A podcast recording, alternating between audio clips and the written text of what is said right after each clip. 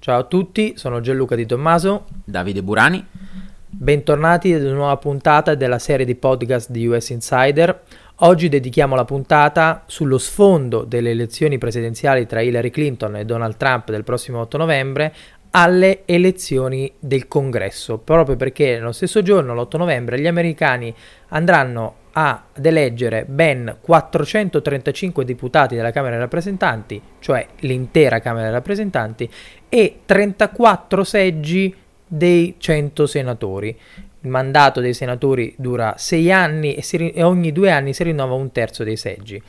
Oggi vogliamo concentrarci sul Senato perché il Senato in questa legislatura avrà un ruolo importantissimo, Davide, e cioè c'è in ballo la nomina di un, almeno un giudice della Corte Suprema. Infatti, dopo la morte del giudice Antonin Scalia, il Senato, a maggioranza attuale repubblicana, si è, si è rifiutato di esprimere un voto su Merrick Garland, che è il giudice scelto da Obama per, proprio per la successione a Antonin Scalia.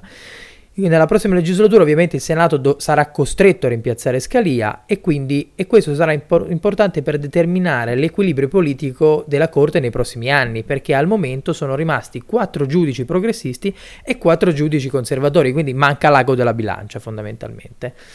Tornando al Senato un po' più nel dettaglio dei seggi, di questi eh, al momento i, i repubblicani controllano 54 seggi contro i 44 seggi dei democratici, anche se ci sono due senatori indipendenti, tra cui Bernie Sanders del, del Vermont, ma eh, lo si può considerare ovviamente tra i democratici, si è anche candidato e ha perso contro Hillary Clinton alle primarie del partito. Di questi 34, dei, dei 34 seggi che si rinnovano l'8 novembre, 24 sono occupati da un repubblicano e 10 da un democratico. Significa che per ottenere la maggioranza i democratici devono confermare i loro 10 e riuscirne a strappare almeno 4 repubblicani. Quest- questa è un po' la situazione generale. Adesso, con l'aiuto di Davide, che ha studiato in modo approfondito le sfide più interessanti che ci sono nel Senato, andiamo a vedere appunto quali seggi sono in ballo e quali sfide sono un po' più in bilico. Allora, eh, due eh, sfide sono pressoché già vinte dai democratici, sono il seggio in ballo in Illinois con il senatore Duckworth che eh, dovrebbe riuscire a battere il senatore repubblicano Kirk e in Wisconsin dove il senatore democratico Feingold eh, dovrebbe battere il senatore uscente Ron Johnson. Le altre sfide interessanti sono quella dell'Indiana, dove c'è Ivan Bai, eh, che è già stato senatore dal 99 al 2011 e poi è andato a lavorare nel privato, che affronta il repubblicano Todd Young, eh, che sta recuperando nei sondaggi. Eh, il caso curioso di Ivan Bai è che è stato pesantemente attaccato dalla US Chamber of Commerce. Che è sostanzialmente la confindustria americana. Assolutamente. E eh, che non è residente in Indiana ma non, è residente a Washington. Perché dal 2011 ad oggi, correggimi se sbaglio, ha passato molto tempo, diciamo, a Washington. Sì, sostanzialmente sì. Quindi è un caso curioso questo.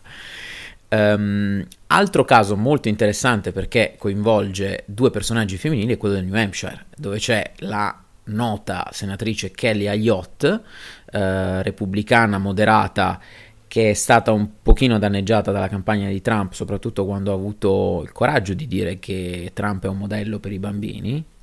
Modello per i bambini che ovviamente poi si è rimangiata dicendo che no, né Trump né Clinton sono un modello per i bambini. Eh, ovviamente questa cosa l'ha pesantemente danneggiata nei sondaggi. Assolutamente sì, che affronta la governatrice uscente eh, Maggie Hassan, anch'essa pesantemente attaccata dalla US Chamber of Commerce. Um, Altra sfida interessante eh, per ehm, il, suo status di eh, swing state, soprattutto in queste elezioni, è la Pennsylvania, dove il senatore uscente Pat Toomey affronta la, senatri- la senatrice, diciamo, mh, mm, candidata senatrice McGuinty. Casi più curiosi sono il Nevada, um, dove eh, si affrontano per il seggio, questa volta reso vacante dalla non ricandidatura di Harry Reid, che è il leader della minoranza al Senato per il Partito Democratico, in cui si affrontano uh, il eh, senatore, eh, il deputato Joe Eck, eh, che è attualmente in vantaggio son- nei sondaggi, contro la procuratrice Catherine Cortés Masto candidata con i democratici che recentemente avuto l'onore di essere sostenuta ad un comizio dal presidente Obama. Beh, diciamo un endorsement di peso soprattutto in, in uno stato così in bilico. Il Nevada quest'anno sarà, eh, insieme anche a altri stati che hai già citato tu, uno degli stati fondamentali da tenere d'occhio. Quest'anno ce ne sono tanti di stati da tenere d'occhio, devo dire.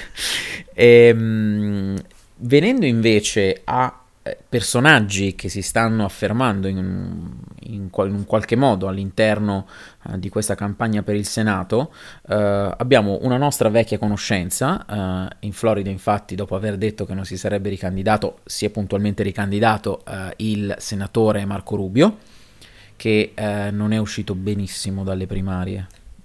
Beh, direi che ha preso una gran belle botte, diciamo, da Donald Trump un po' tutto il partito repubblicano ha preso gran botte. Assolutamente, lui diciamo che le aspettative su Marco Rubio erano talmente alte che quindi il tonfo è stato ancora più pesante.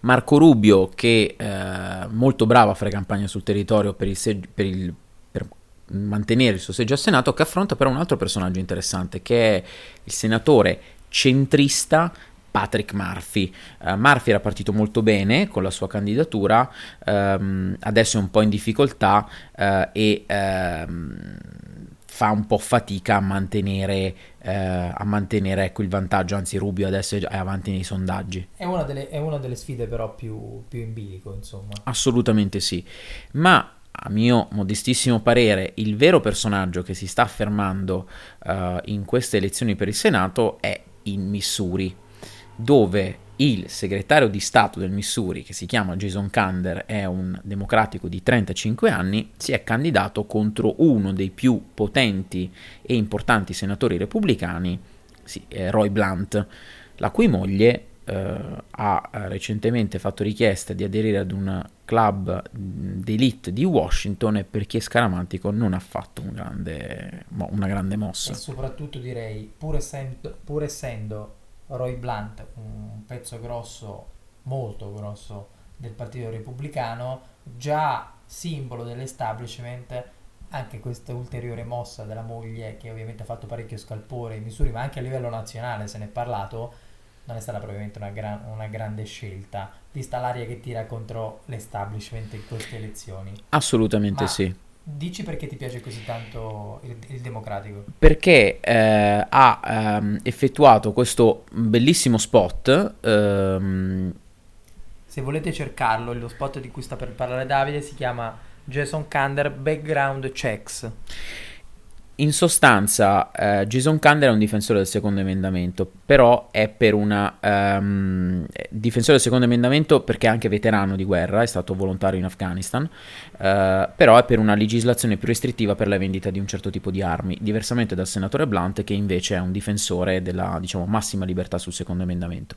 E in questo spot eh, mentre eh, il Jason Kander esprime la sua posizione su questo tema, Bendato monta un'arma da zero, un fucile da zero, sfidando poi alla fine il senatore Blunt a fare la stessa cosa. Uh, secondo me uh, nel processo di, um, di, di, rinnovamento che il Partito Democratico necessariamente dovrà affrontare dopo queste elezioni, Jason Kander è uno di quei personaggi di cui secondo me sentiremo parlare come dall'altro lato, oltre al noto Rubio, ci sono tutta un'altra serie di personaggi che non sono coinvolti in elezioni a questo giro, di cui magari parleremo in futuro. Chiudendo, chiudendo, questa puntata, direi Davide che diversi, come dicevo prima, diversi stati che hai citato, eh, diversi seggi in bilico per il Senato sono anche quelli in bilico tra eh, Donald Trump e Hillary Clinton.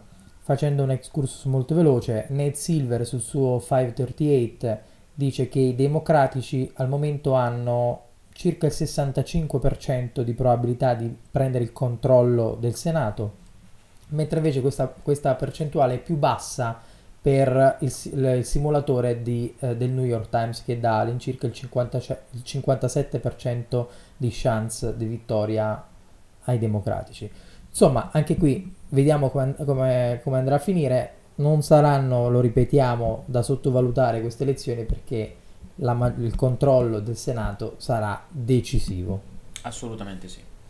Grazie a tutti, grazie Davide. Grazie a te Gianluca. Alla prossima. molto noto. Sul territorio bravissimo sul territorio campagna. Assolutamente al, con- sì. al contrario di quella delle primarie. E, mh, però non ha ancora, o quantomeno non pare aver ancora acquisito nei sondaggi un vantaggio tale da re- ritenere il seggio di Rubio al sicuro. Uh, un personaggio invece che uh, si sta uh, affermando per, in particolare per un suo spot, secondo me veramente molto bello, è eh, Jason Kander, eh, che è un democratico di 35 anni eh, veterano perché ha combattuto da volontario in Afghanistan e successivamente ehm, anche in Iraq, ehm, in Missouri. Lui è attualmente segretario di Stato del Missouri eh, e affronta uno dei più grandi deal maker del Senato, dell'attuale Senato a Washington, cioè il senatore Roy Blunt per i repubblicani. Eh, un pezzo grosso. Molto grosso Roy Blunt, talmente grosso che la moglie eh, ha fatto richiesta a pochi giorni dal voto di entrare in uno dei club più elitari ed esclusivi di Washington.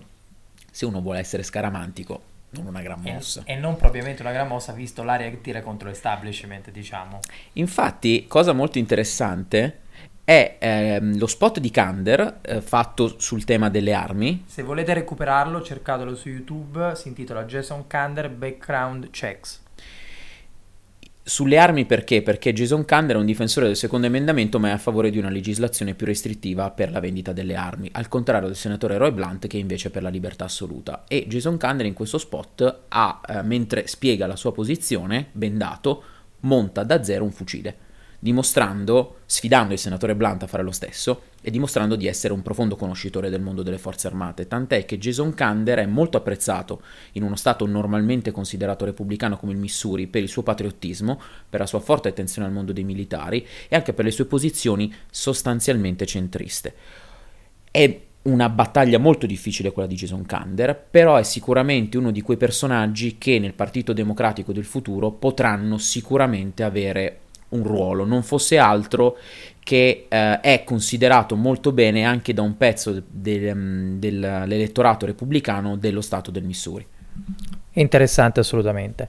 Per fare una panoramica generale, mh, mm, vediamo quali sono le possibilità, le chance che hanno i democratici di, di recuperare la maggioranza al, al, Senato. Allora, innanzitutto c'è eh, 538, cioè Nate Silver, che dà all'incirca ad oggi un 64-65% di probabilità di, di, di, della maggioranza del, dei democratici al Senato. Al contrario, eh, un po' più basso è quello del New York Times che dà il 57% ai democratici per il controllo. Eh, direi che stiamo a vedere e molto dipenderà anche da come andranno le elezioni tra Hillary Clinton e Donald Trump perché come dicevamo poc'anzi eh, molti stati in cui ci sono i seggi in ballo sono anche degli stati, degli swing state nella corsa presidenziale. Sicuramente prima uh, del giorno delle elezioni uh, avremo il compito di depositare le nostre sentenze finali per vedere poi alla fine chi vincerà. Grazie a tutti, grazie Davide. Grazie a te Gianluca. Alla prossima.